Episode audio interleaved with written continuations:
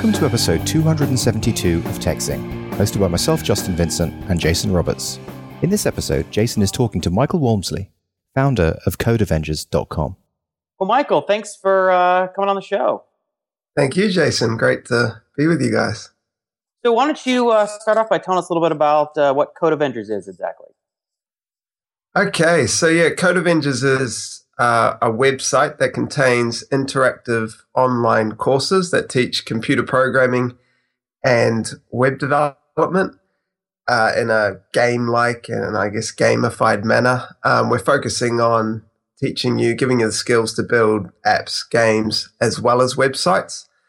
And in addition to the online courses, we also do in person training. So we run code camps at this stage uh, for high school students, but we're also moving into running them for, for adult entrepreneurs.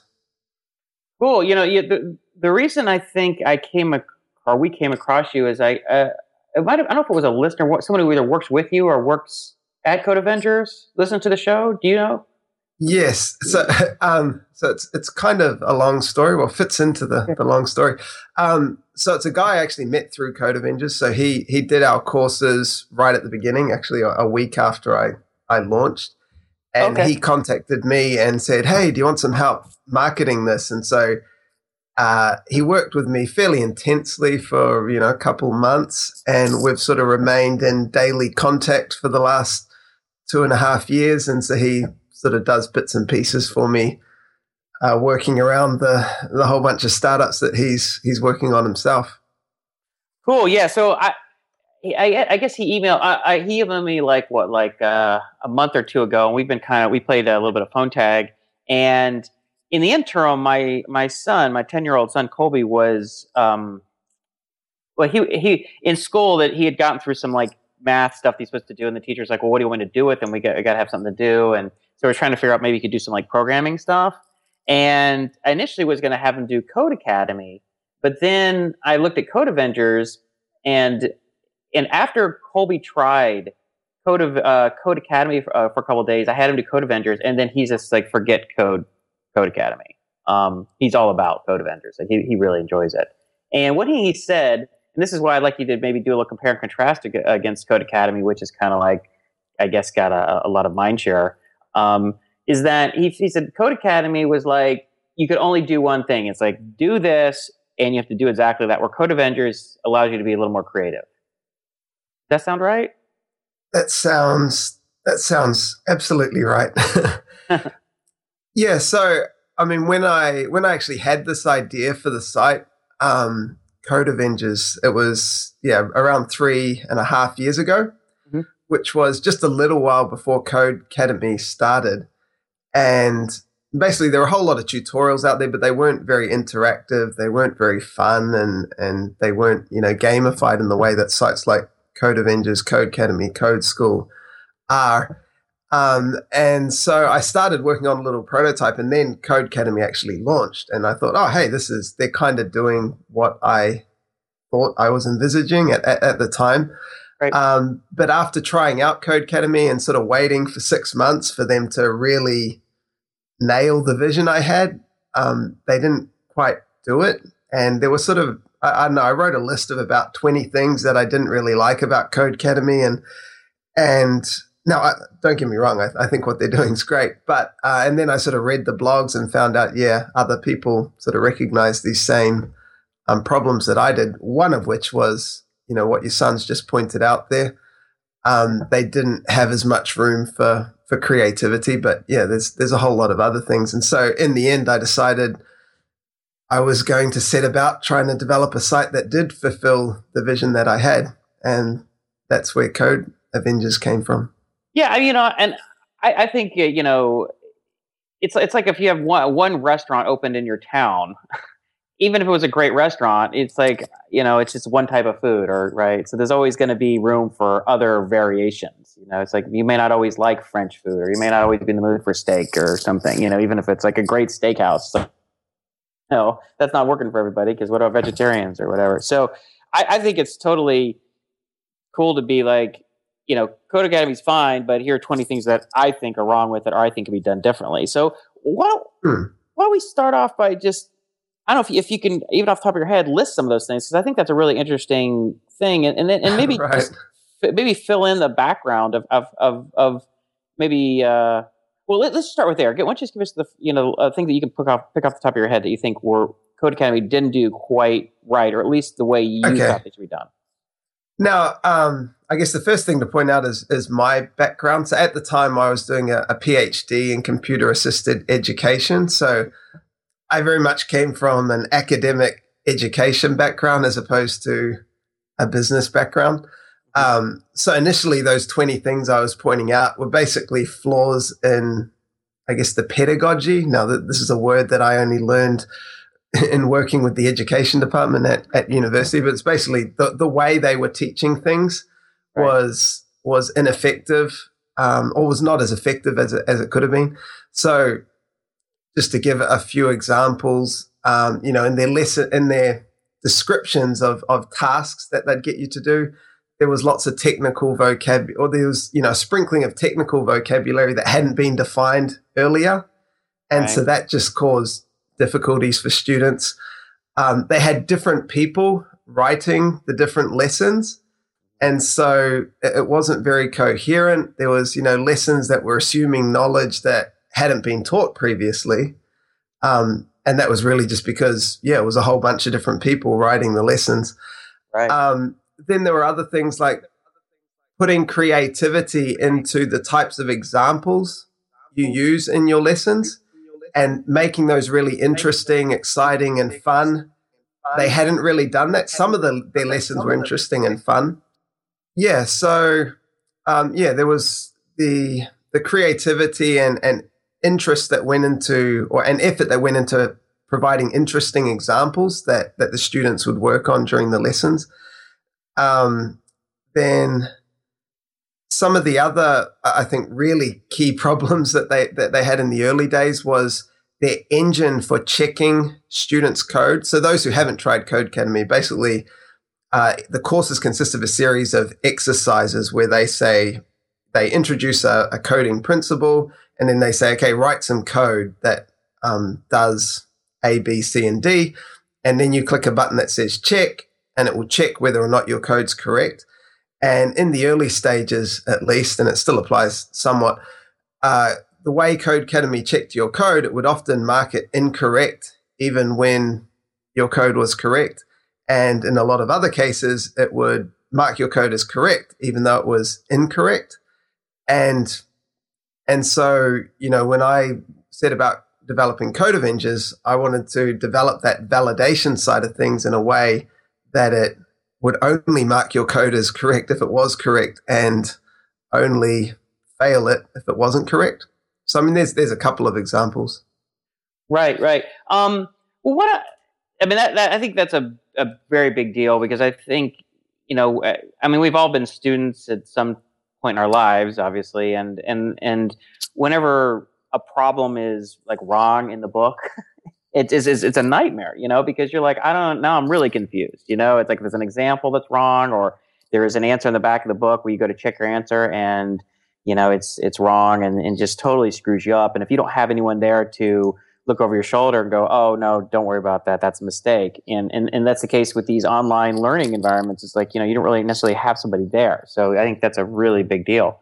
Um, why, uh, uh, why don't you um, you know then fill in a little bit more in the background because I think I I, I love the origin stories. I think they're great. And Right. um, yeah, I mean they're they're usually like I, I mean stories are usually the most fun thing to listen to anyway. But they also sort of paint a better picture of really what you know how everything happened than just sort of like this two three line description and, and give people a better feel for it so if if you wouldn't mind give us, give us a little background of like you know what you were doing and how you got how you started building a you know an mvp and all that because that's that'd be really fun to hear Right. Okay. So my, my initial motivation for the sites, as I mentioned, I was I was doing a PhD in computer assisted education, and actually for that I was developing uh, software that helps people learn to read a foreign language. So foreign languages is is another area that I'm passionate about, and so I developed some software that helps people learning to read Spanish.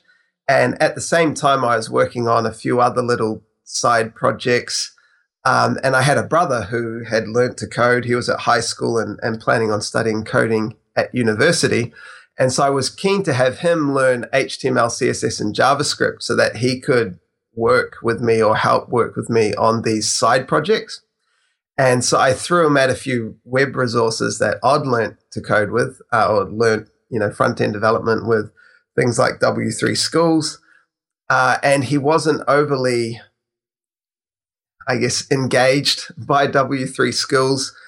Um, and yet, when I threw uh, little games at him, so there's there's a site called Hack This Site that that teaches you a bit of coding through um, challenges that relate to hacking and computer security. And when I threw that at him, he just ate it up. He absolutely loved it, and you know, spent hours, even though the challenges were sort of quite advanced. And so, um, I guess what I was was wanting to do was combine the the game like feel of of hack of the challenges on hack the site with the clear simple instructions on a on a website like W3 Schools to develop a gamified learning environment that made learning the basics of coding really fun because once you know the basics and you're able to build things you know coding's a blast but learning the the basics can can be a bit tedious and at the same time, I was also teaching uh, and tutoring for first and third year computing courses at my high school, uh, sorry, at my university. And I was dissatisfied with uh, the way they were being taught. I mean, we were running tutorials where we are working through problems on a whiteboard and then getting students to write code on with paper and pen. Um, and often, uh, you know, it would take three or four weeks or some five weeks into the semester before you'd realize which students in your class were actually struggling and, and understanding what you're teaching. So I really thought that there was a better way to, to use technology to enhance both the, the teaching in the classroom, but also to enable fun and effective online learning. So, so that was the motivation. And so I started just playing around with some ideas, developing some concepts, um, or developing a bit of a MVP, I guess. And then, as I mentioned, Codecademy launched. And so I put that on the back burner and didn't pick it up again for another uh, six months um, when I wasn't quite satisfied with, with the way Codecademy was was developing their product. So it took me about how long was it? Five months to develop my first complete introductory JavaScript course. Um, at the same time, I was I was writing a PhD thesis.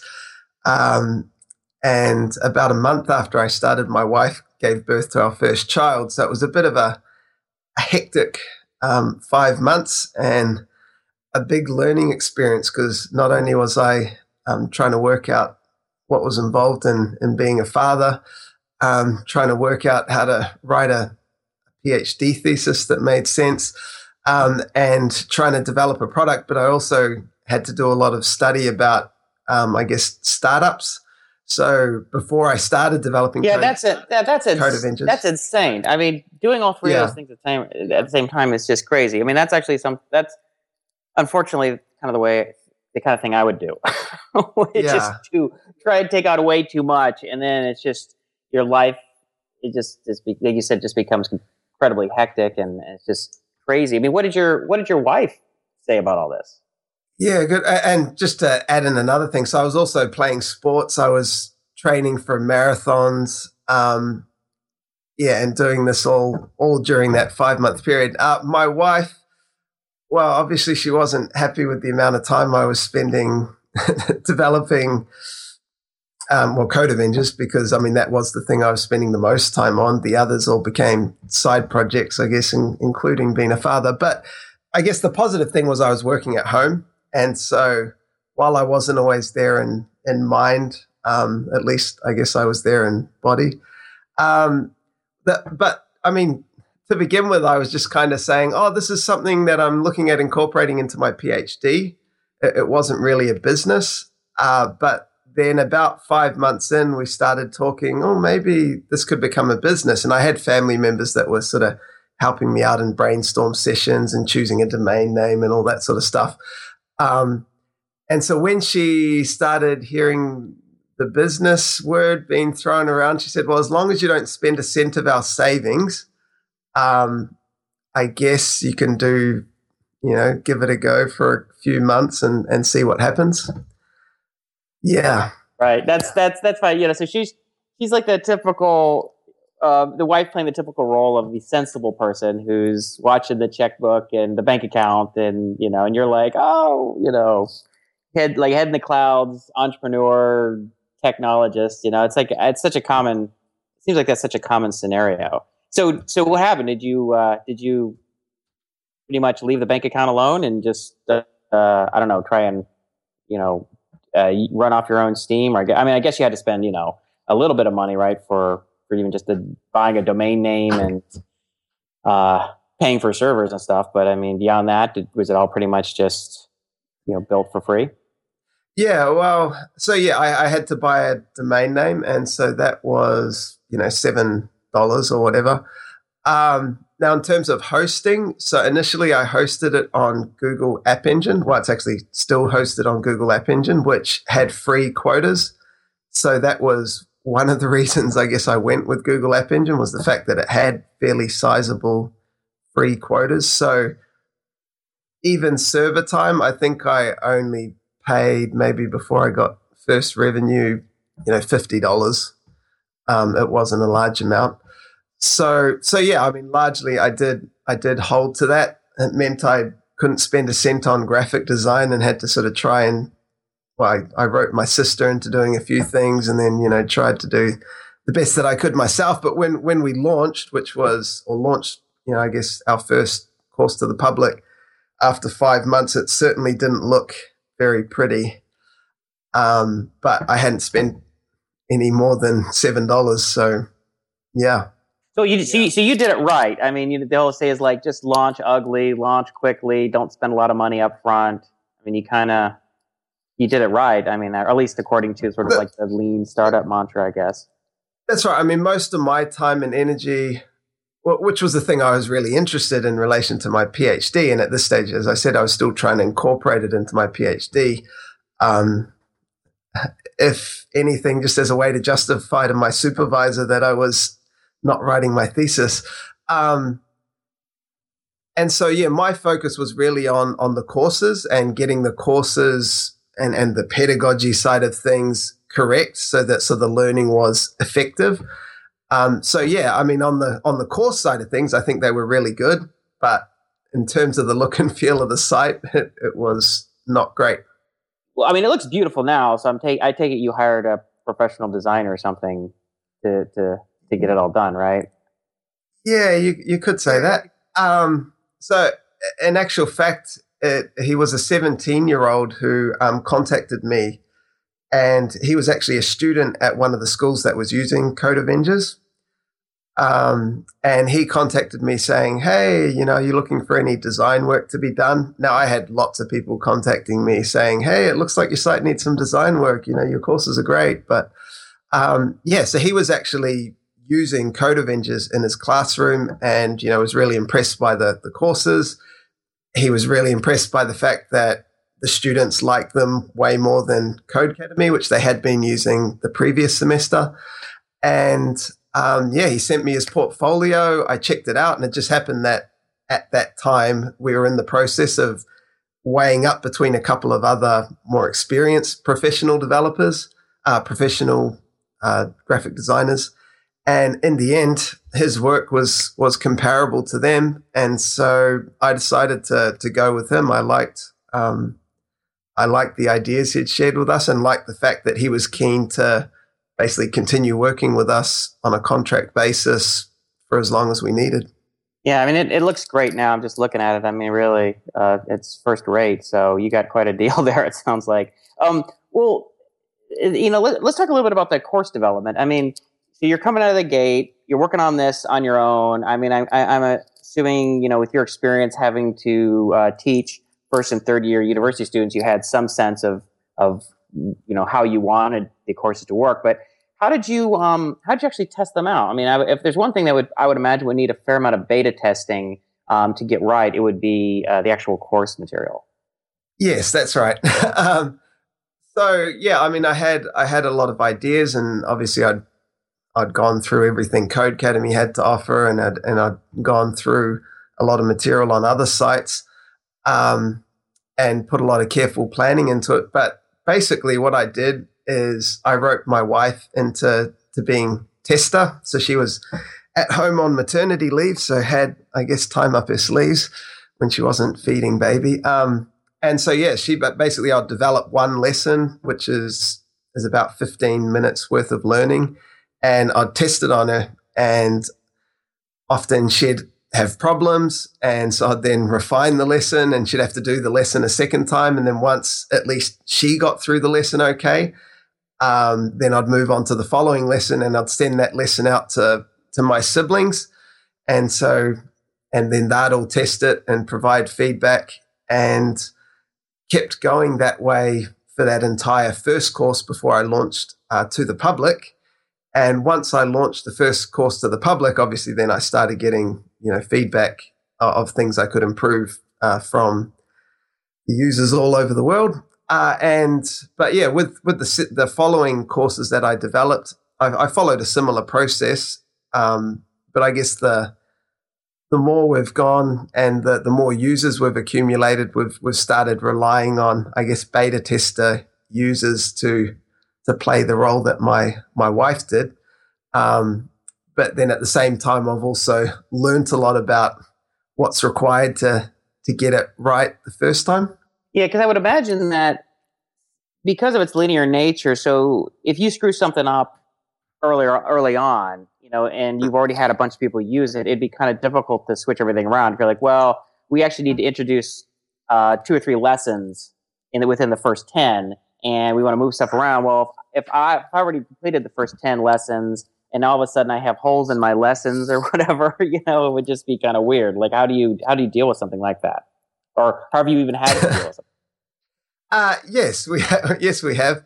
Um, I mean, just as an example, there's there's still something that that we're going to deal with very shortly. So, in our level one HTML course, we've kind of discovered that there's a few bits where people kind of not not everyone, but you know, a, a sizable chunk of the user base just get stuck. And so we feel that there's a couple extra lessons we need to slot in there just to make it easier for a, a wider proportion of our user base. Um, exactly how we're going to do that, we're still deciding. But there, there have been other cases with other courses where we've had to chuck in or move 10 lessons from a level one course to a level two course. And but yeah, it's it's it's not easy just to chop and change things um, because the way we've designed the courses is every lesson follows on from the previous lesson. So basically, every lesson is introducing a new concept as well as practicing and reviewing what you've covered in the, the previous lessons. So, yeah, you really do have to, you know, plan things well up front and and get things right with with your, you know, alpha testing, I guess. Uh, yeah, I, I, cause, cause I guess you'd have to do a lot of communication with your users too. So you're like, hey, FYI, you know that we're doing X. Like you, you, you we, we, you completed these five lessons, but now you know they've been moved to another course or whatever. So uh, you, you probably, I imagine you'd have a lot of confusion if your communication was at all lacking. Um, so, um, what what exactly is your uh, target demographic? I mean, are you going after? Do you assume that it's mostly say young adults, like high, late high school, college, people early in their careers, or is it kids, or big combination, or or, or what? Yes, good question. Um, so initially, actually, one of, one of my other motivations for developing Code Avengers was that here in New Zealand, uh, so I'm actually from New Zealand, so I'm on the other side of the world. Um, we had a new high school computing curriculum that had come in that was quite a bit more advanced than the previous curriculum and it introduced programming at a, at a whole nother level to what had been taught. And the teachers hadn't been given a lot of resources to, to teach this new curriculum. So I developed our introductory coding courses to be aligned with the new curriculum to make it easy for teachers to uh, incorporate the courses into their um, curriculum. So with that in mind, I kind of the, the initial version of the site was very much targeted, I think, at high school students, um, just because yeah, that's what I was targeting. Targeting. So at the end of every lesson, there's bonus games where the students get to you know shoot HTML tags and shoot bits of code and and that sort of thing. which really was, yeah, targeted at high school students. But I found that it's, as it got to the stage 18 months into development, that um, I guess my wife started asking me, so are you going to try and make some money from this? Because at least for the first 18 months, the, the courses were completely free. Um, and so, so I, in my discussions with schools, I'd kind of realized that it's not actually that easy to make money from schools. And if I didn't offer a substantial amount for free to the schools, they probably wouldn't have even tried it. So um, I decided. Yeah, yeah. So schools, schools where, are like schools are like the worst combination of like an enterprise and consumer. They're like consumers and they don't want to spend any money, but they're enterprises and that they're big bureaucracies that can't make a decision. Um, they're kind of Absolutely. a nightmare selling to schools. Yeah, I mean, just uh, Justin, who's you know producing this show, he's not on actually on the interview. I mean that his his company sells to uh, just Kate. I don't know, it's like maybe middle school, high school type, and and that's an ongoing problem that they have. And I've a company that I've invested in that that does um, uh, it's sort of like a coding club type of thing. It's not online. Uh, it's not like a Code Avengers thing. It's more like a um, I don't know. It's actual retail locations. And the same thing that you know when, when the friend of mine who started it started out on it. I mean, it, he, there was a lot of discussion with the schools and getting into schools and stuff, but they just don't have any money and they don't have a lot of expertise, and it's just kind of a it's just a pain. It's just sort of like a it's a red herring that people chase after all the time, and then, and then it's not until like they almost run out of money they realize that they shouldn't really be selling to schools because they don't have any money, and if yeah. they do have money, they just take yeah. them forever to make a decision. That's right. So I mean, schools are okay as a side thing as long as you're not expecting or counting on making a whole lot of money from it. Now, I mean, as I've sort of indicated in the beginning and, and even now, my motivation was not to make a whole ton of money out of this. I was just, you know, interested in fun and effective edu- uh, fun and effective learning. So um, so yeah, so initially and, and even now, I think 80% of our user base is in schools. So we have several thousand schools that that use it. And and we offer basically our level one courses for free to schools. Um, and in the hope, I guess, that they'll they'll some percentage will go on and, and use the level two stuff. So at this stage, yeah, 80% of our user base is from schools, 20% of our user base is outside schools. But in terms of revenue, it's flipped the other way. 20% of our revenue comes from schools and 80% of it comes from, um, you know, independent online learners. That's interesting. You know, um, you know, in terms of demographic, in terms of at least age, I mean, um, like I said, my son Colby's doing, he's only 10. And one thing I was kind of hoping for, um, in terms of either using Codecademy or Code Avengers is that he'd be able to do it all by himself. Because yes. the whole reason that he was going to start doing it was that he needed something to do at school because he had sort of finished the math curriculum that they were all doing. And the teacher's like, I need to have him do something, you know. So, and obviously, I'm not going to be at a school teaching, standing over his shoulder, you know, pointing out that he missed a semicolon or something. So, um, you know, so he's been doing it, and he actually does a little bit at home. Actually, I, I have this new sort of, uh, I don't want to, just the requirement that if he's going to spend, you know, a bunch of time playing video games, that he's got to spend at least a half hour doing something productive, either Code Avengers or something else. and awesome. he'll do, yeah, yeah, that's my new thing. It's like, hey, if you want to go play video games for two, three hours on a Saturday afternoon, like do do uh, do two lessons. It'll take about half hour, you know. And he doesn't mind it at all. He's like, okay, fine. And uh, and but what I'm getting at is that he's had no help from me. You know, he's ten, Colby's ten years old, and he's done the first twenty or so lessons completely by himself, no problem. And when I ask him how it went, he's like, "Yeah, there's no problem." You know, I mean, I think he said the the one the one lesson on null value he found a little frustrating right. for some reason, but he, he he got it working. You know, cool. But he's ten. You know, you said you're aiming at for high school, so it seems to me that you know, obviously well, you're aiming at high school, you could you could clearly, you know, expect junior high and younger using it. I mean, what's do you have any numbers yeah. on on the younger kids and what percentage or, or how young it goes? Yeah, so initially, as I said, we're aligning it with this New Zealand new New Zealand high school curriculum, which started at age uh, 15. And so our level one courses is, were targeted at 15 year olds. But then what I found was in the UK, and even in the US, we had a lot of schools wanting to use it with 12 year olds and, and 11 year olds. And so I had to kind of change my thinking and try and simplify the instructions further so that, you know, a 10 year old or even a nine year old with a, you know, with the reading ability of a 12 year old would have no problem. Would have no problem. Mm-hmm.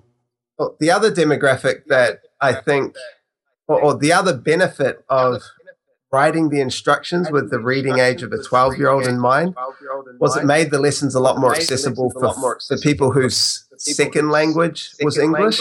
Was English. So we have a lot Ah, of yeah, users that's a good from all over Europe, um, Asia, whose basically their English reading age is about that of a 12 year old. So, do you do any specific testing with uh, beta testing with the younger kids um, right out of the gate before you before you publish them live? Yeah, I mean, in a way, uh, that's one of the important uh, parts of the camps that we run. Camps that we run is Mhm. testing new material. New material. So, I mean, the initial reason for doing the camps was one to test new material. Two, two. Uh, so yeah, we we run these code camps, and as part of the camps, we're testing new material. And so that they're essentially beta testing opportunities, but then there are also obviously opportunities for us to to generate some revenue and probably more importantly to actually um, teach kids things that you know are harder to teach via a solely online environment You know, you have what like th- three levels with JavaScript and three levels with HTML, CSS currently. yes How how how much uh, farther are you going to take it? Are you going to go and do more advanced courses uh, along those lines? So like JavaScript four and five or whatever, or are you going to go broader and start doing like you know Python or Rails or things like that? yeah so we do have plans for python so in the senior coding uh, particularly in, in the uk and even here in new zealand python has sort of become the language that that most of the senior schools are using so if we want to really dominate the schools market. Now, here in New Zealand, we have over 50% of New Zealand high schools that are using Code Avengers, um, but they're not using it right across the board in all their levels because they're doing Python. So, Python's something that's coming soon. But in addition to that, we're, we're still going a lot deeper on the web development. So, it's still very much introductory web development. We're not covering anything server side. Um, we actually don't have DOM manipulation in those three web courses. So, that's the next web course that we're uh, developing. Um, and then, you know, there's some more advanced CSS courses we're going to do, things like less and Sass, you know, which we're, we're not covering yet. So, and then we'll sort of, you know, we've got a bit of a roadmap mapped out for the next 12 months. And then we'll decide, I guess, after that, where, where things are heading. Are are you going to be like releasing something like every month or two? Is how how how, aggressive are you guys going to be with that? Yeah, I mean, we've got courses planned to come out in about in about two months. Um, but I guess the other thing, the other thing that will determine how how quickly we're able to release things is is how much time and energy we're putting into these code camps, because I'm also quite keen to run at least a dozen of those um, next year, and they do take up a bit of time um, take time away from developing courses. So it'll it'll kind of depend on that, and it also depends on how quickly we can get some others on board. So we have a, a couple of people working part time for us that are going to be developing courses, but if we can bring them on board full time, obviously that's going to speed up the the process of developing courses. So, so that that that leads into uh, my next line of questioning, which is about the business side. Um, so, is all of this completely bootstrapped, or have you uh, gotten any kind of investment? Yeah, so at the moment it's completely bootstrapped. I haven't. I've I've kept my word to my wife and, and haven't put any money in. Um, but it did mean for the first, you know, for the first eighteen months, I, I think I paid myself like two thousand dollars because that that was what was left over at the end of the year. But you know, I mean, now I'm able to pay myself decent income at, at least until I bring on another full time person. At the moment, there's only two of us working full time, um, and we're bringing on someone next month or in January, and then we have others who come who we rope in um, for the camps. So yeah, I mean, essentially it's it's bootstrapped, but you know, investment is something um, that could be quite critical you know, if we're really want to, wanting to expand rapidly. But at this stage, I'm still sort of umming and ahhing about the pros and cons there. Yeah, I mean, yeah, I mean, obviously that's a very complex subject, and it really is uh, con- contextual. You know, I mean, what works for one company may not work for another, but mm. it seems like you're doing a great job already. I mean, so you're going a little slower, but one thing that's that's really good is that you're getting getting it right. You know, you're you've created a product that works. You're getting courses out. Your people are liking it. They're learning, and it sounds like you're bringing revenue. If you're if you're able to actually pay yourself, and maybe yeah. even be on the cusp of paying, and two people be able to you know on the cusp of paying more people, then it sounds like that you actually have a, a business. And now you know, and if you're in that kind of situation, I think I can't. I, am blanking on the guy's name, but he's uh, one of the most prolific angel investors in. Um, in Bay Area. I'm just blanking on his name, but he would always say he's like the best kind of business is a business that doesn't need any investment at all. And it sounds like you guys are almost there. I mean, could you see yourself?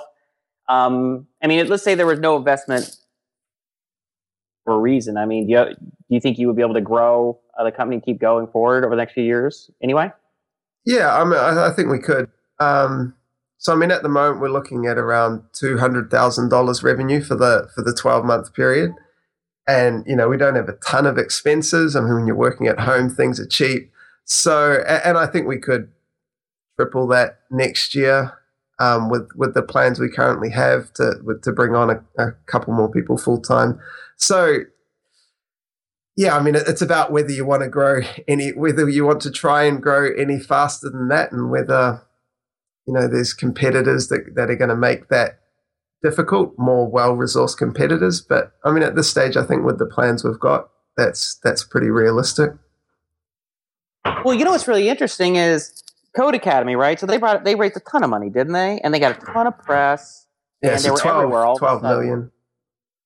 Yeah, and, and they were everywhere. Yeah. Like you couldn't you couldn't turn on a web browser without reading a story in the New York Times or something, or in TechCrunch or wherever about Codecademy. But despite that, um, you know, I don't. I mean, I don't know what their financials are, are but I, you you don't hear about them as much anymore. Like after the initial big push, but also, like you said, like they didn't really solve some some of their fundamental problems uh, of of their of their business. I mean, um, you know, what's a really interesting thing is that when you raise money, it kind of locks in kind of what you're doing because because then you're like, okay, now we're just going to scale this. We're just going to go really big with it. Yeah. And you can't really fix it as easily. Whereas you're the scale where you're like, okay, you know, we just kind of can, you know, we're small, we can kind of do what we want or do what we need to do. If you're, if you're all of a sudden like unhappy with a course, you can revamp it, cut it in two, add to it, whatever. But the bigger you get, the harder it is. Um, so I'd be curious what your thought is on that. Yeah. I mean, you know, looking at Codecademy, what they've been able to do and not do, I mean, you know, what, what kind of lessons do you take from them? Right. I mean, let's just say, so I don't know if you're familiar with Treehouse. Are you familiar yeah, with Treehouse? Treehouse? Was, uh, yeah. What? Um, and what's the guy's founder's name? I'm blanking on his name. Um, he's really well known. Uh, do you remember his? Brian Carson, is it? Carson, Brian Carson, right? Carsonified. He's been big in the web sort of space yes. for a long time. Um, and they went bankrupt, right? Are they shut down? No, no, no, no. They're doing well. Right? They're doing really well. Oh, they are doing well. Okay, I mean, yeah. different company. So, well, what what happened with them? What's their story? So so yeah, I mean they they were I guess launching off some past web businesses, and so they they were making money right from the get go. So they provide interactive online courses um, covering similar topics, but they have a larger team and and a larger number of courses. Now they've also taken funding, but they charged right from day one and were making money right from day one. Where Codecademy, even now, they still aren't actually making money. Um, their courses are completely free um, and the last articles I read, they're still, you know, they haven't got sort of monetization at, at the top of their list yet. Um, and let's I'd much rather be in the position of of Treehouse than than Codecademy. So Codecademy also tried to they crowdsourced all their lesson material originally. So they just had random volunteers around their uh, around the world develop their lesson material for them, which I don't think was the best way to go um, in the end, if people are developing something for free, they're not going to put the time and energy into it to make it really high quality. And so while Codecademy has improved the quality of their courses by hiring people to basically refine and rewrite the courses, um, yeah, I just I just I never thought that was was the best approach to take. And so, I mean, with with Code Avengers, um, for the first two years, it was just me developing the course material, and we've got more hours of course material than Codecademy, who's been working on it longer with $12 million funding and a team of 20. So, you know, a company that I was thinking of was LearnStreet. I think oh, they Learn were. Uh, I know LearnStreet well. So they sh- they shut down, right? That's right. So I mean, LearnStreet's another one. So they actually, when I first met their team, they were like wanting to hire me because um, you know obviously they my courses were way better than theirs. So that they had a lot less funding. They only had sort of one to two million dollars funding, and so they hired uh, like second and third year university students as interns to develop their course material. And so basically, it was well, it wasn't as good as Codecademy's, um, and so they really struggled to get any traction just because the quality of their courses was not really that great. And so yeah, they ran out of money, and that was the end of them. But they also, I mean, when I met with their CEO to discuss the possibility of, of me working for them, um, basically no one at their team really cared about education at all. They were just like, oh, yeah, we're developing a Codecademy copycat. And they had no original, really original ideas. It was just copying Codecademy. And so, I mean, I wasn't the slightest bit interested in in working for a team with that sort of motivation and vision. Yeah, you know, it's kind of nice when you hear that that like clones tend, yeah, about how clones tend to fail because it is frustrating when someone just copies some. You can tell it's just a copycat, and and I, I, I can have read some articles by some, you know, I don't know if it's uh, Fred Wilson or Cal, Jason Calacanis or yeah. you know some of these sort of uh, I don't know uh, web type of you know thought leaders or whatever, and they're one of them made this really good point of just about how like you know when you start out just kind of copying somebody else it's really hard to get your momentum of of creativity going you know? It's like you know you, you just kind of get yourself in this mold that you're just you're sort of caught in this gravitational field of whatever this other company's doing and you don't mm. really understand why they're doing what they're doing. It's just sort of this you know cargo cult mentality. They did this therefore we do that. But you don't really understand why they're doing it and because you don't really understand why and you haven't done the hard thinking underneath it, you're really not doing things right. And the other thing too, which is I and I see is when people have this sort of cynical view of things, they don't tend to do as good of a job, and they tend to fail, which is kind of what they deserve anyway. You know, it's like, you know, it's uh, it's it's uh, I don't know. I, I just find that sort of like that kind of karma. You know, as, oh, as, a, as opposed yeah. to people who are trying to do a yeah. good job. Like you're like, hey, you know, I mean, your wife is probably like, hey, you know, you put a lot of time into this. It'd be nice if we can make a little bit of money off it, you know? And, yeah. but your primary thing you're thinking about is like, you know, like, damn it, I want to do this right. This needs to get solved right. I want to make great courses and like, and I'm going to figure this out. And that's a whole different that, approach, right? That, exactly. And, um, yeah, I mean, the, the first time I, I spoke to someone from, from LearnStreet, I mean, I, I could pretty much guarantee they were going nowhere unless some completely new CEO came on with a completely different philosophy. And yeah, sure enough, it, it didn't take long. So, so let's talk a little bit about your uh, your your pricing and charging. I mean, that's always a really dicey step for most startups. They're they're always very nervous about when they can start charging. You know, and you know, is it good enough? You know, can I start charging people or should we just build, do we just want to get a lot of people using it first? And like, wh- at what point do you sort of turn that on and do you do free part of it? I mean, or do we, you know, and you're, you're always worried like if you charge too much, nobody's going to use it. If you charge too little, then nobody's going to take it seriously and it's not going to be enough money anyway. I mean, what was sort of your thought process and, and what did, what was your sort of, I don't know, did you run a bunch of experiments and I mean, what, what did you do?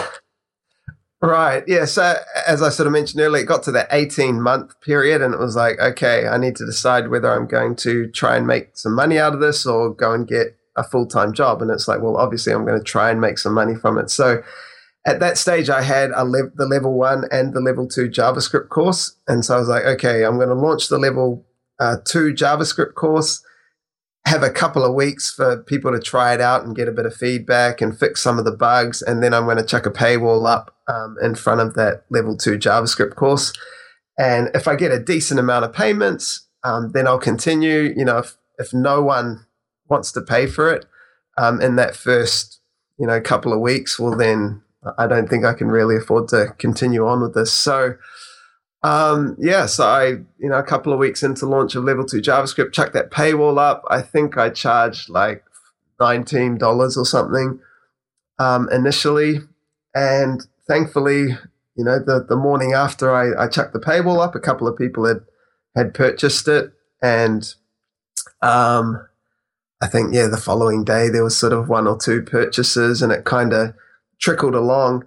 But I mean, very quickly I realized that we just didn't have enough traffic to make um, enough money for me to well bring on another person, let alone you know we're making just enough money to I guess pay myself a salary, but that wasn't going to grow the company. So uh, after about how many months, maybe six months, I then started charging for our level one courses. Now the level one course, uh, the level one JavaScript course would take about 10 hours plus to, to finish.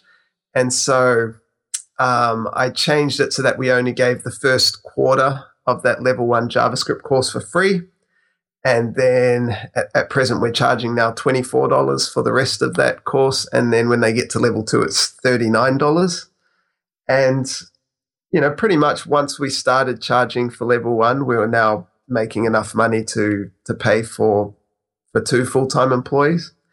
But then, you know, we're doing other things on top of that, running teacher training and, and code camps, which which generated revenue to, you know, pay um, graphic designers. We've translated our courses into a bunch of different languages now, and so we've paid you know people to translate those courses, and we're about to to launch those soon.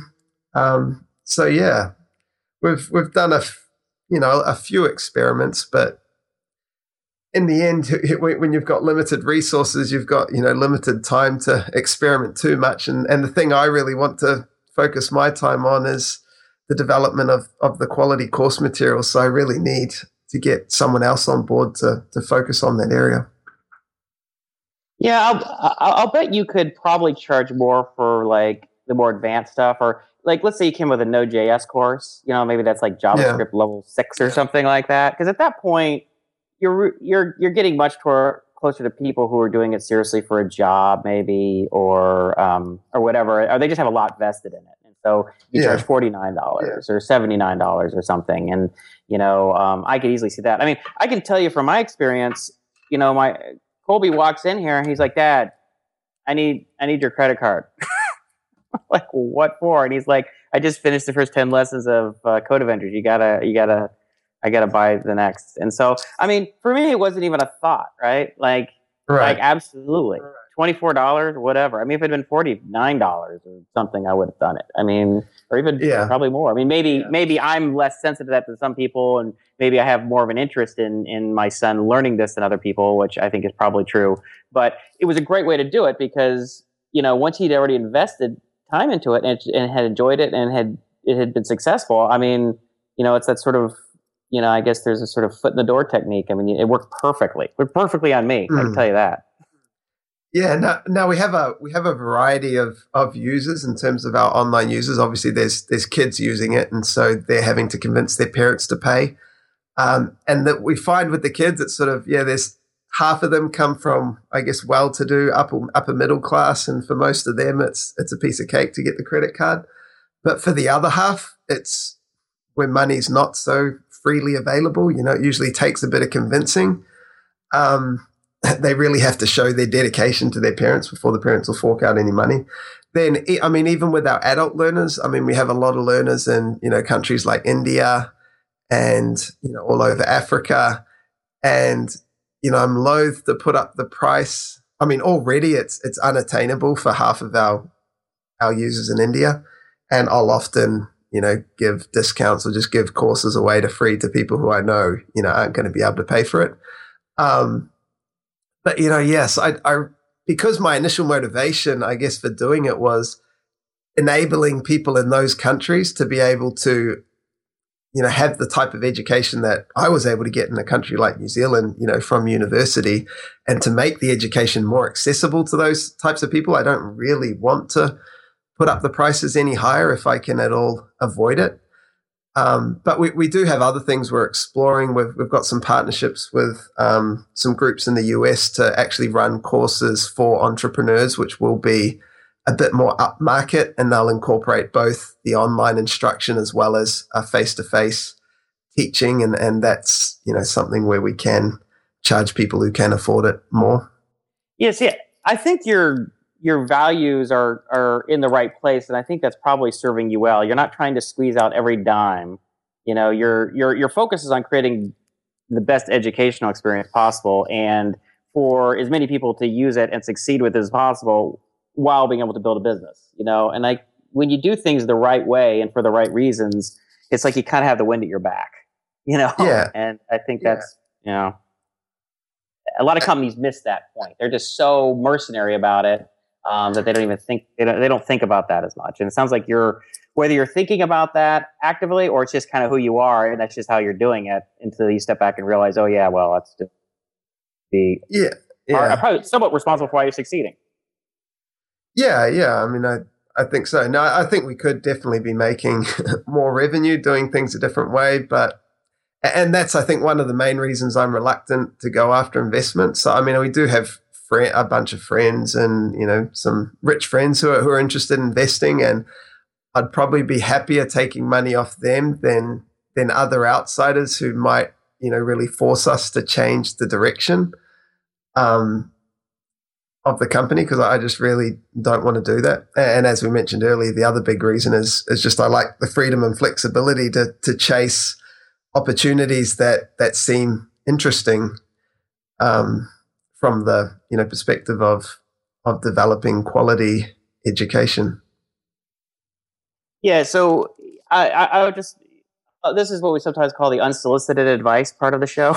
so yes, just, just to throw this at you, but I would what you're doing in terms of just being very conscious about maintaining control of it and doing it the way you want. I mean, so yeah. the, and I mentioned that I invested in this code club uh, company that a buddy of mine is doing, and you know he took some money from me, and you know I bought a minority share in it when he needed it, and but what's really nice about it is I is when you take it from like a friend who's generally supportive of you and what you're really trying to do, it it makes things really easy. So when he calls me up and says, you know, he wants to do X, Y, and Z, I'm I'm generally like, okay, man, like I'm investing in you. I want you to succeed. At the end of the yeah. day, I'm your friend. You know, if I disagree about like one or two strategic things, like whatever, like I don't know for sure that my I what I'm suggesting is work better than what you're suggesting, and you know what the hell. And if you want to build you know into a lifestyle business where I make a you know a modest return on my money, that's fine too because it's still better than the stock market. And yeah. if you want to grow the hell out of it and make some big, then great too. Like I, I made peace with that. Like I'm putting the money into it. So you know, and he can and he can just call me up and ask for advice and brainstorm about stuff without any pressure, and I don't have any real control, and I'm not going to play hardball with them like some you know professional investors you know might have a tendency to do. And I don't know. That's a really nice way to go. So if you could find some friends who have a little bit of money and are like, you know, hey, Michael, here's, you know, hundred grand or whatever. Yeah. You know, like, yeah, go for it. I'd be awesome if you turned this into a million dollars five years from now, but if you only turn it to 150 to 200,000 dollars, I can live with that, you know? Like, yeah, that's a really nice yeah. position to be in, you know? Yes, I, I do have a few of those people who have basically been, I guess, advisors for me right from day one that I realized I was going to try and turn it into a business, you know, one of the first things I did was, okay, who do I know that's done this sort of thing before that, you know, is within my, my circle of friends and family. And so, yeah, I've, I've, I've had a lot of support from some of those sorts of people. And I've said, hey, when you're ready, you know, we're, we're keen to, to chuck some money at you. So that's certainly where we'll start. Yeah, I, I think that's a really good place to look because you know raising money actually you know it seems like these companies go and raise money even angel money and it sounds like this sort of like straightforward function like oh we went we had some meetings and all of a sudden we had 1.5 million. Like it really actually from what i hear talking to people in reality it takes quite a bit of work and quite a bit of time. So you could end up spending spending three to six months of time chasing after capital and not really working on your company and having a lot of stressful and annoying conversations with investors and lawyers and stuff and then you finally get it closed and now you have these people on your back who you know they may eh, you know at least on the surface seem to be really supportive of what you're doing but at the end of the day they're representing limited partners who need a return on their money and that's yes. that's going to be really driving the decisions so i don't know if you can get away with just taking some friends and family money and grow with that that seems like that'd be really nice yeah nice yeah go. Uh, over the last couple of months, we've been discussing all these issues, you know, quite a bit. And and I was talking to my wife um, last month, and I was saying, okay, you know, we're able to pay myself a decent salary. You know, we don't need to. You know, what would happen if we decided not to grow this beyond what it's currently doing? Um, um, and and in the end, it's like, well, if, if we had a lot of money, what would we do with it? So I asked her, what you know, what what would she want to do with a whole lot of money? She said, well, I'd want a nice house and I want to do some travel. and, yeah, and that, that's the answer you get from most wives, I think. When you have, once you yeah. have a family, they're like, I want a house. yeah, and so I was like, well, we actually just bought a second house, and it's it's a nice new home. Now it's not as big as she'd want, but you know, I'm like, well, we've got two houses, so we've we've kind of solved that one already and okay, you want to do some travel. Where do you want to go? And so she's half Chinese. So she's like, okay, I want to go to China. I'm like, okay, well, let's go to China. So last month we went to Hungary because my, my family's in Hungary and we went to China and I contacted some of our schools over there using Code Avengers and said, hey, would you like us to come run a camp, um, a code camp at your school? And they were, you know, very happy to, to have us do that. So we spent three weeks traveling. We earned quite a decent amount of revenue. Um, and my wife and I got, you know, free holidays. And so, you know, we're, even though we're not making loads of money, we're able to do all the things that we would do if we did have loads of money um, on the company. And, you know, we're not, we're not being taxed for this holiday. So that's, that's a nice thing. That's great. That's a really great way to travel. I always like traveling when I have sort of something to do aside yeah. from just yeah. going out to eat and sightseeing because that gets I don't know for me that gets a little boring pretty yeah. Like okay yeah. we have people to meet and things to do for part of the day and then you know the next part of the day we'll go and do some sightseeing or go whatever and I don't know that just makes it a little more fun. Um, so that's kind of a, I don't know for me that sounds like an ideal thing to do. You'd be like hey sweetheart where do you want to travel? She's like oh I want to go to Italy. Okay let's go do a good camp in Italy. Yeah and I mean that's the beauty of having schools literally in every country of the world using our courses. You know, there's no shortage of people to to contact if if we want to go to a country. Um, you know, I'm pretty sure we could we could set something up now.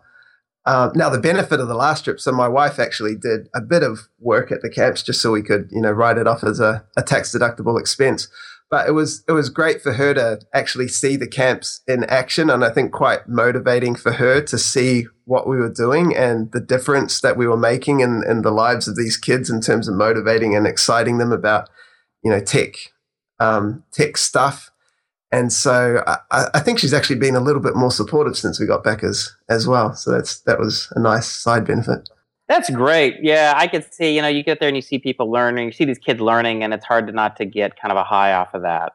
You know, it's it's it's one thing to lo- think about it in the abstract. It's another thing to actually see the kid learn or or whatever. I mean, that, I yeah, that's really cool. Yeah. Um, what um, oh, so my my wife just handed me a list of questions from my ten year old. okay. who's uh, who's your who's a user? So I'll I'll ask you a few of those. Um, but before I get to that, let's see. I wanted to ask you. The first thing I want to ask you is how many users do you have? Um, because you said you're they're all over the world. I don't know if you actually list the uh, kind of a general number. I mean, how what's like? Right. I'm sorry. So I, I actually terms, muted my actually actually muted my microphone. So let me just re-ask that again, and we'll have to cut that out. But what's what's the? Uh, I mean, how many users do you have worldwide? Do you think, roughly? Yeah. So total number of signups is like somewhere between like two twenty to 50,000 signups. Now, I'm not, to- I, I don't sort of follow too closely how many active users, but, you know, on a daily basis, we're having sort of 6,000 uh, visits to the site. Cool. So that's, that's, a, that's actually a good number. Do you have, um, do you have any sort of metric to like how many sort of active users do you have as opposed to people who just signed up, looked around, and never came back? Yeah, that's it. So we also have a whole ton of users who actually, because you can do the courses without signing up. So we have a lot of users who will do a few lessons and not sign up and and never come back. So that number is actually probably larger than than the two hundred and fifty thousand. Um, I, I would have to investigate a little more closely. So as I said before, we have about eighty percent of our users that are from schools. Now, some of these schools they'll use Code Avengers for maybe two weeks in the year, and then they'll use it again the following year for two weeks. So, yeah, so I would it would actually require a, bit of work to figure out, you know, what sort of constitutes active user base. actually having 80% of our users being from the schools has actually co- complicated quite a few things with regards to i guess digital marketing efforts and really figuring out whether changes we're making are, are having effects on the the online learners because it's actually been pretty hard to to isolate the school users from the other users because even putting up a dialog box and saying like are you using code avengers at a school you'll probably get like maybe 30% of the students who click no, even though they're students, just because they're kids and they just sort of randomly pick a, a button. So yeah, that's that's proved quite uh, problematic for us. Hold on, just hold on, just one second. I'm actually going to bring my son Colby in here, I'll have him ask a few of these questions himself. I'll I'll stay on the on the line, of course, but that might be kind of okay. fun to just hear him ask it. One sec. Hey Colby, how's it going? Hi, Michael. okay, Colby. Why don't you read off? Uh, why don't you read off uh, some of your one of your questions for him? Um, how how old are you? How old am I? Good question. So I'm, I'm 29. Dang. So he's uh, so he's he's off to a good start here. Uh, only 29, and he's had a business for what? How long has this been? Three years now that you started. That's right. Yeah, That's three right. years. Yeah, three years. Yeah, so Dang. you have to wait till you're you're old and gray. So here's the next. We're going to read the next question. How long did you t- did it take to build the website? Yeah, so yeah, it took so six months before I launched the first version of the website. But then I've been hmm. working on it non-stop since then for another two and a half years. Dang. So let's let, let Colby. I'm gonna. So I want to find a, a, question that I haven't already asked because somebody's already asked. So how did uh, you? Uh, how, how, about, why don't you ask this question right here? How many hours a day did you spend on the website? in terms of how many he's basically what he means how many days did it did you yeah how many hours a day did you work on the site yeah that was his question good question um, typically, um, typically somewhere between 10 and 14 10 hours a day. most days five to six days a week. six days a week. That's a lot of work. That's a lot of work. And how about this last question? Why don't you just ask this last question? Did you ever think a 10 year old would be using your site? I did actually. So one of my initial testers was my seven-year-old brother. So he completed the level one JavaScript course as a seven-year-old, but he needed a little bit of help from his um, from one of my other brothers. One of my other brothers. Hmm. Well, cool. Well, um, thanks for uh, thanks for answering that. Cole. Thanks, Colby, for uh, jumping in. Thanks, Colby. So, uh, Thanks, Colby. So that was an experiment. That's the first time I ever had him on the show. So we'll see how that goes. that comes across. But um, yeah, so uh, you know, I'd actually like to ask a little bit about the tech stack. Um, you know, what did you what did what languages did you use? Uh, what uh, I don't know, backend. I mean, all that kind of stuff. What was sort of the? Would you start with? How did you evolve it? Kind of right. Uh, right. Yeah, and it's, it's certainly evolving. So initially, I used Java on the Java, back end. Back end. Mm-hmm. Now, keep in mind, this was only really the second web application I'd ever created. The first was um, the software I built for my PhD. And so, with my PhD software, I was using a bunch of open source uh, natural language processing Java libraries. So, that was the main reason for choosing Java there. Um, and basically, I decided to stick with Java. Uh, one, because I was keen on using Google App Engine because of the, the sizable free quotas um, and two, Google App Engine supported Java. So it seemed like a, a logical choice. Um, and yeah, on the front end, I wasn't, I guess I didn't really know about any frameworks other than using, you know, jQuery. Um, it was just, you know, a mish, mishmash of, of HTML, CSS, and JavaScript. And um, I, I guess also because I never really planned on this being some well, having anywhere near the number of users that it does now, um, I guess I didn't put a lot of effort up front into getting the whole structure set up for easy maintenance. And so that's something that's kind of come later as I've, you know, brought on others to work with me full time and part time. I've had to sort of tidy up various areas of the code so that they could, um, they could, you know, work on them.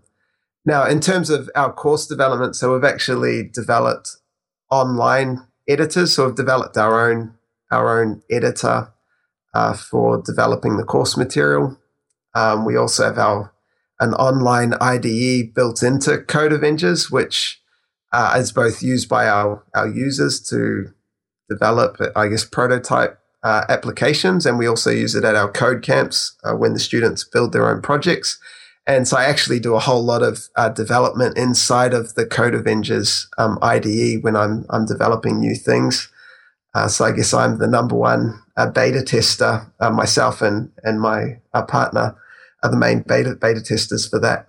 Yeah, I actually built a, a code editor myself, a browser code editor for a, um, an after school programming program that I ran for a, a couple years, and right. that was really tricky stuff to get that right. Um, I remember one of the things that was probably the trickiest was that if you wanted to create a prompt or like almost like a command line um, program to where you know, the, the, the, the program blocks until you, you enter uh, information and you didn't want it to have to be a, a, uh, a sort of a, um, a, an actual browser prompt, um, you actually had to block.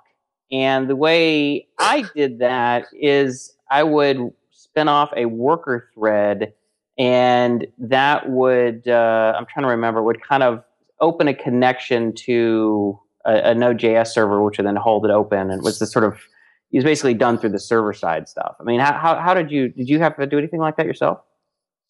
No, so so my introductory JavaScript courses actually use prompts, the the browser alerts and prompts for that exact reason. Um, because yeah, you don't want to be having to teach callbacks in your you know first and second lessons.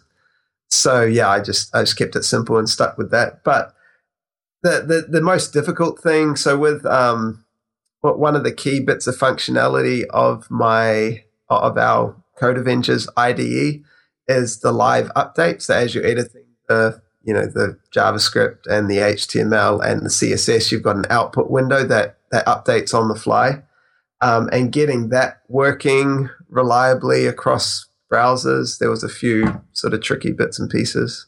Is this going back and forth to the server, or is this just purely client side?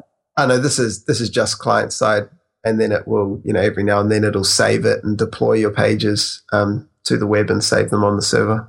Right. Okay. That's yeah. Well, it's like I say, it's really well done. Um, so let's just switch gears. We'll talk. Was one other major thing I'd like to ask you about, which is the marketing. I mean, how did you initially get traction and how have you built up awareness? Good question. So, I mean, as I said earlier, I mean, I had well, I had very little business background. My my only experience, I guess, with marketing on the web was at high school. I I'm a sports fanatic, and and one of the sports I played was cricket. And so in high school, I developed a cricket scoring system because all the decent ones on the web, you know, cost at least $100 and I didn't want to spend $100. So I was like, I'll build my own.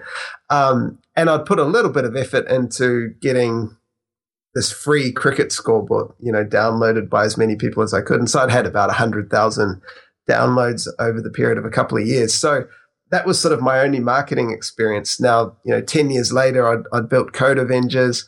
Um, and it came time to launch, and I'd listened to all these stories about all these startups, you know, coming out of Y Combinator and um, you know, Silicon, other Silicon Valley based startups and how they got, you know, massive user numbers from doing, you know, seemingly very simple things. Um, and yeah, to begin with, I mean, I, you know, spammed all my Facebook friends and got my siblings to do the same. And that generated, you know, 100 hundred, maybe a thousand Facebook likes over the period of a month. Um, and we started getting little bits and pieces of traction. And then it was basically and it com- lots of commenting on you know every single post about Codecademy. Um, and and actually from that, I, I had people contact me who said, "Hey, we'd like to help you out with the marketing," and they sort of taught me a few things and and did a few things for me, and it just you know very slowly um, built up in terms of online traction. And then I guess along the way, just various opportunities came. Um, so probably the the biggest of those are you've, you've probably heard of the initiative uh, from Code.org, Hour of Code. Yeah, yeah, of course, right. So that so that did they help promote you guys? Yes, I mean that that was an example of something. You know, Code.org launched this site um, which basically listed a bunch of online resources uh, now, I found out about the launch um, the same time as everyone else uh, when it launched, and and we weren't on the page. Um, but a whole bunch of our competitors were, including LearnStreet. And so I contacted the guy to say, hey, how come, why not us? And he's like, well, you don't have any venture funding. And I'm like, but some of these other sites you're listing are rubbish. And well, in the case of LearnStreet, don't care about education. Um, and so after a bit of persistence, uh, while I missed out on that on that big spike of traffic, I, I was able to get our site listed on code.org. And so little things like that you know, from, from code.org, we were getting sort of 400, 500 visitors a day, um, new visitors a day. Uh, and then with the Hour of Code thing they launched last year, you know, we got listed as one of the resources for Hour of Code, you know, and so that generated a big spike of traffic. And along the way, there's just been lots of little things that we've done that have just, I guess, helped it slowly grow and gain momentum um, outside of schools inside of schools, we actually, uh, so here in New Zealand, I, I ran training, uh, what's called professional develop sessions, professional development sessions for high school teachers. And so basically, they'd pay me to, for me to teach them a bit of coding and market my product at them. So that was that was good. You know, when you're a young company needing revenue to be paid to do your marketing is is awesome. Um, and then I also, you know, wrote articles for teacher magazines in the US and the UK and attended conferences in those com- uh, countries. And that helped generate awareness in the schools and, and you know, get up, helped us get to the, the few thousand schools that we now have using Code Avengers. Yeah, I mean, I, I think you said it really well, which is that it's lots of little things. And every time that I've talked to somebody who's you know, and whether it's in terms of marketing or even a lot of things, and when it comes to success, you say like, "Well, what did you do?" They're like, "I did a lot of stuff. You know, I tried a lot of things, and I tried them different ways and at different times." And it was like you said, you know, it just after a while, if you keep trying things, um, you sort of leave no stone unturned. Eventually, you just kind of get enough momentum. It's you build up enough mass. It's kind of like, you know, how do you make a lot of money? Well, if you just kind of make a little money here and there and you keep putting it into a bank account and then the interest eventually the interest that it starts to earn on its own is pretty big. And so you just you know whenever you get 50 or 100 dollars you put it in the bank and like oh wow you know i got a lot of money in that account. That's right. Yeah no, i mean that, yeah. that's what i did. Basically as a kid i was an obsessive saver and i saved every penny i earned and happened to marry someone who had you know kind of done the same thing. And so between the two of us we were able to be in a financial position where I could work on Code Avengers for you know a couple of years without earning any income in it, and we weren't actually spending any of our savings. So, um, yeah, the the same I guess level of of discipline and and dedication with the startup has has sort of helped it grow. And I, and I think what I found is. I mean, every time I'd start getting discouraged because things weren't growing as, as fast as I hoped, you know, an, an opportunity would come along that you know, help things grow. And just by planting all those seeds, you know, I mean, you don't know which things are going to pay off, but things just start coming along. Um, you know, like a month a, a month ago, it was uh, Rovio who you know created Angry Birds contacted us and wanted to use our course and some promotion they were doing. You know, and, and it didn't start off with companies like Rovio contacting you. You know, it was much smaller crowds, but you know, it just sort of slowly grows and, and the opportunities get bigger and better. Yeah, that's, that's you know, I think that's a great lesson for, for just pretty much anybody trying to do almost anything. just persistence yeah. and just trying yeah. lots of things. So um, I just have a couple more questions. I know we're kind of probably getting towards, you know, the end of uh, the interview, but um, the, the, the, the first question I have is, so I know you're finishing up your PhD. Uh, how, how is that going? I mean, are you able to spend enough time to finish it up? And, how much longer is that going to take you? Uh, it's it's been a bit of a nightmare. So I was almost finished two years ago, um, and it's it's been yeah very slow going the past two years. But I yeah I'm like I need a couple of weeks basically to finish it, and so over the next six weeks I do have a couple of weeks that I can dedicate to it before we're sort of on to our next set of code camps in January. Um, and there's a bit of preparation that has to go into those. So yeah, hopefully by the before Christmas I'll be submitted. At least that's the that's the goal. Um, but yeah, that's been really tough. Yeah, I would imagine that. What what what does your um, PhD advisor think of all of this? I mean, at some point, I'm sure he's realized that you weren't just doing something for your thesis. yeah, I mean, he he loves what we're doing with Code Avengers, and um, he, uh, he he did he went through the courses I think around just before I launched them and and said, hey, you know, when you need investment money, I'm I'm keen to chuck some money into this. Um, well, that's a well, that's a good uh, yeah, that's a good vote of confidence right there. Your thesis advisor wants to invest in your company. That's pretty cool. But at, but at the same time, he said, "But don't you dare say another word to me about Code Avengers until you've submitted your thesis." So, yeah, I haven't really spoken to him a lot the last twelve months. Um, but but yeah, I mean, he's he's read and reviewed all bar my last chapter, which is what I've been trying to write the last twelve months. So it's now this month is is when I finish it. Fingers crossed. that's so that's great. That's uh, that's great. So you're going to kind of have uh, get your cake and eat it too. You get your PhD and your uh, startup working. That's pretty cool. Um, so I guess uh, I guess one last question. If and, and sometimes this is tough to answer, but you know if you can answer it, it'd be it'd be cool. But Uh, looking back, what would you say are the biggest mistakes that you've made, either from a tech side, from a pedagogical side, to a business side? I mean, what what do you look back and realize you know, you think back and you're like, oh, you wish you really hadn't done it that way. Oh, there's a lot of things. I mean, in my case, as I, as I said, first 12 months, it wasn't even a, a business. It was just sort of, yeah, I'm just doing this thing, you know, some free courses, helping educate people. Um, I think things would have been different, would have been different if I actually had planned to do what I've actually done, you know, I would have approached things quite differently from the start. The starters, trying to do a startup of this magnitude, of really any magnitude, without a co-founder, te- technical or business, um, is is really tough. So I, I think the main thing I would do differently if I could go back in time and and and speak to myself three years ago, I would say find there's a, there's a bunch of people around that I've now met, and I've like, man, if I could have worked with this person, started working with this person as my co-founder, things would have been so much easier. That's right. So the so the biggest lesson then is, uh, I guess, find a co-founder early. Um, and I guess you could still find you could still bring someone on. They wouldn't quite be a co-founder, but you could bring on somebody to play a very senior role in a company that might help. Um, yeah. Are you are you considering yeah. doing something like that? Yeah, well, I mean, I have these some of these good people I'm talking about who I would have loved to have you know had on board as as co-founders who I'm sort of luring in, you know, getting them to work at our camps and and that sort of thing, um, or getting you know getting them to do bits and pieces with us.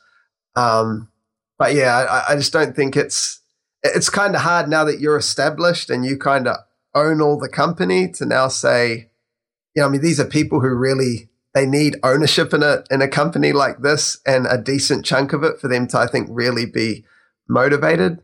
Um, either that or a really big salary, which I just don't have the money to pay at the moment. So yeah, no, no. I mean, having never done a, maybe I'm, maybe even if I had a co-founder, it, it, it wouldn't have been made much of a difference. But it's just that's what it, it feels like at the moment. Yeah, and then again, it could be the grass is greener. You know, it's like yeah. you're lucky enough to have the right co-founder. Because a lot of times you get the wrong co-founder. Either you have different visions, or your skills don't complement each other quite like they need to, or you just have different expectations, or you know, like you know, I always joke about this. Like when people say, "Oh, you know, I would work out, but I need a workout partner," and I was like, "That's like the worst thing because as your workout partner stops working out, guess what's going to happen? You're going to stop." You know, yeah like they can't go like they can't meet you at the gym or at the track or at the pool or whatever it is that you guys do to work out because they have some work obligation or family obligation or they get the flu for a week or so well then you're not going to go and so really it's hmm. like it's the you're only going to move as the is is wheel kind of thing. And so i don't know i mean you know if you get the right co-founder then yeah you're, you're right it's it's awesome. But if you, if you don't get just the right co-founder sometimes it's even going to be worse you know at least yeah. at least yeah. you, you can't uh, you can't argue with yourself so much you know? Um, but uh, yeah, anyway regardless of, of that i mean you've done an amazing job and it's it's it's, it's impressive that you're doing as well financially uh, as a company. I mean, two hundred thousand dollars a year is, is is is is good. I mean, that's really good for a bootstrap company. And uh, but even more impressive is that you created such a great product that so many people uh, around the world are using and enjoying, and uh, you know, really getting a lot out of. I mean, that's that's a real testament. So that's really cool. Yeah. Um, so, and I think in the end, um, that I think in the end that that feedback thing That was the thing that kept us going in the first 18 going in the months first when we weren't making money. You know, getting all this positive feedback from around the world, it, it sort of didn't matter that we weren't making money. That that provided enough motivation in and of itself. Yeah, yeah. Well, it's uh, you know that's uh, that's what I, it's always nice to release stuff because if if you you know and, and anytime you build something, there's always this resistance to releasing it because it's not ready and you're not ready to get criticism on it. But you know, once you start release it and you get that positive feedback, it's it really is kind of a high in and of itself, even without the money. So that's another reason to like get stuff out there and get people using it even before you charge. Um, but uh, well, anyway, uh, Michael, was great having you on the show. Really appreciate you taking as much time as you have uh, to, to tell your story and, and, and talk about Code Avengers because uh, I think there's a lot to learn from, from what you've done. It's uh, really cool, really, uh, really great product and really exciting to see what you guys are able to do. Thanks a lot, Jason. It's been a, a pleasure to talk to you. Pleasure to talk to you. That's a wrap. We're out.